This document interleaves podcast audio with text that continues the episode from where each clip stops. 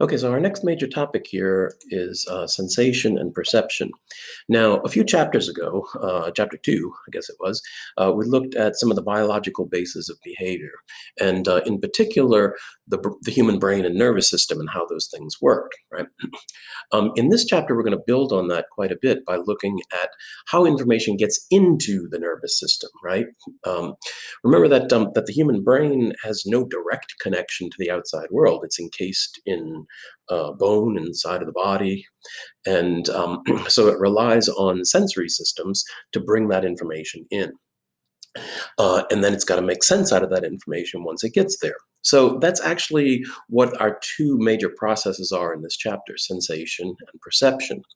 Uh, sensation has to do with getting information from the outside world and translating it into a neural impulse to be sent to the brain. Now, there's a lot of information that your brain is going to want uh, from the outside world visual information, sound information, temperature, um, uh, information about um, movement and position in space, um, uh, tastes and smells, all kinds of different um, stimuli that are going to be important, right? and so we've got a number of different uh, sense organs uh, spread throughout our body uh, that um, that detect particular kinds of sensory information from the outside world what that's what those sense organs do. And you might think of uh, your eyes or your ears you know as a typical example here is that they take some um, some stimulus from the outside world whether that be um, sound vibrations or light uh, and translate that um, into a neural impulse to be sent to the brain. That's the process of sensation Perception is what happens then when that information gets to the brain, and the brain has to make sense out of it. Because remember again that all this information coming into the brain is going to be in the form of neural impulses. But some of those neural impulses are representing visual information, and some are representing sound information, and some are representing pain information. And so the brain's got to be able to uh, uh, make sense out of, I was going to say perceive, but uh, it is perception, um, make sense out of uh, what that information is, uh, and that's the process of perception. Now, uh, a lot of what we know now about how the brain works uh, has come from studies of sensation and perception, uh, looking particularly at input into the brain, right? Particularly visual input. A lot of what we know about how the brain is organized comes from uh, some studies uh, that started with that. Um, now, of course, getting information into the brain isn't the only thing. The brain's got to do some stuff with it uh, and then also um, send information out to the outside world. And we'll cover some of those things uh, a little bit later. Here, we're focusing mostly on how information is getting into the brain and how the brain makes sense of it. So, um, so the fascinating part about this chapter, I think, is um, not just uh, how sensory organs work, uh, but the perceptual processes of how your brain actually makes sense out of these things.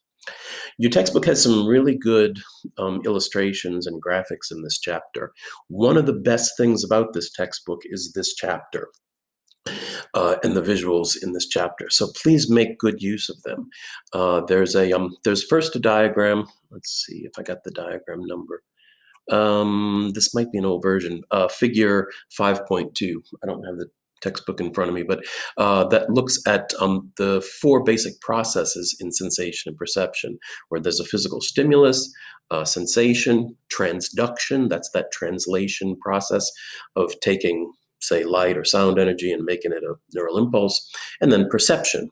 And for each of the sensory modalities uh, that we look at in this chapter, your textbook also has a diagram set up very much like this. So there's one of these specifically for vision, and one for hearing, and one for taste and smell, and different things like that, right? So it's a very nice way to have all of that information um, consistent and uh, you know presented um, uh, in the same way visually. So please make use of um, of the uh, uh, graphics in this chapter; they're really good. Now, there are a few things that, um, that we need to look at with regard to any sensory modality to begin with, uh, things like sensory thresholds and um, stuff like that. But most of this chapter is going to be looking at the different senses and how they work. But perhaps more importantly for a class in psychology, uh, the perceptual processes of how the brain makes sense out of that information.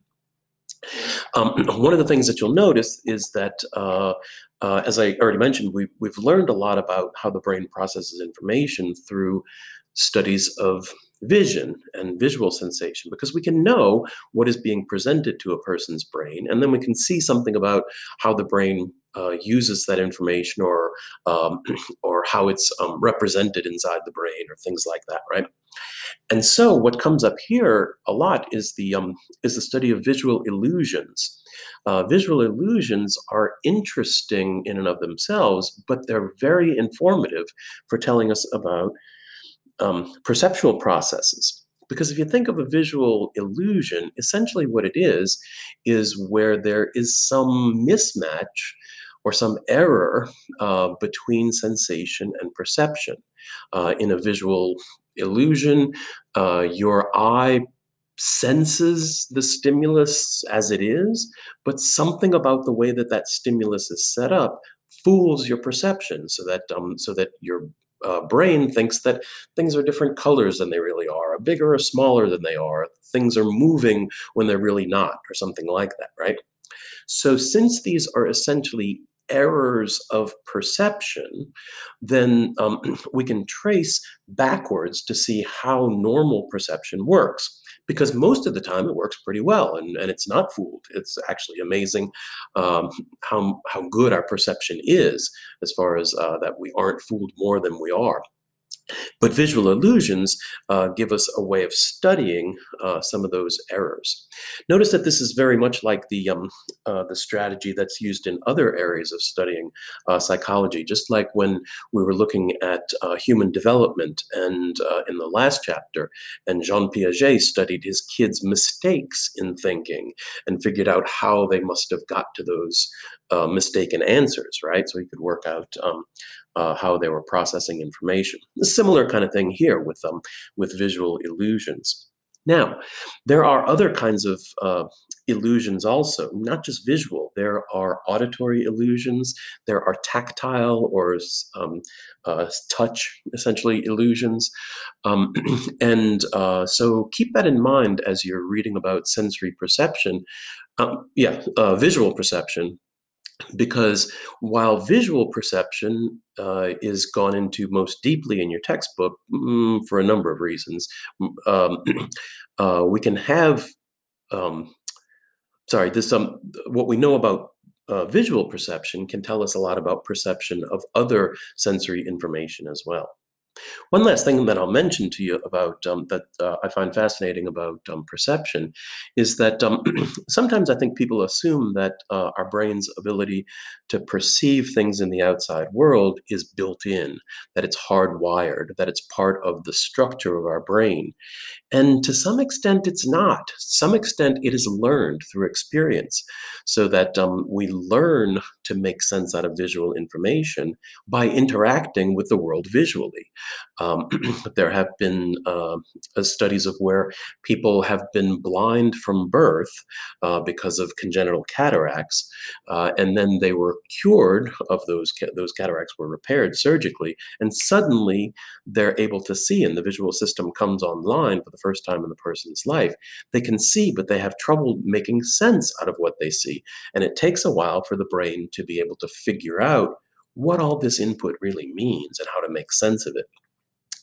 Um, so keep that in mind also that um, that perception is um, not something that is necessarily fully innate in the human brain. It's something that we learn through experience and interacting with the world around us. All right, so sensation and perception. Oh, where's my bongo drums? They're around here somewhere. Oh, there they are.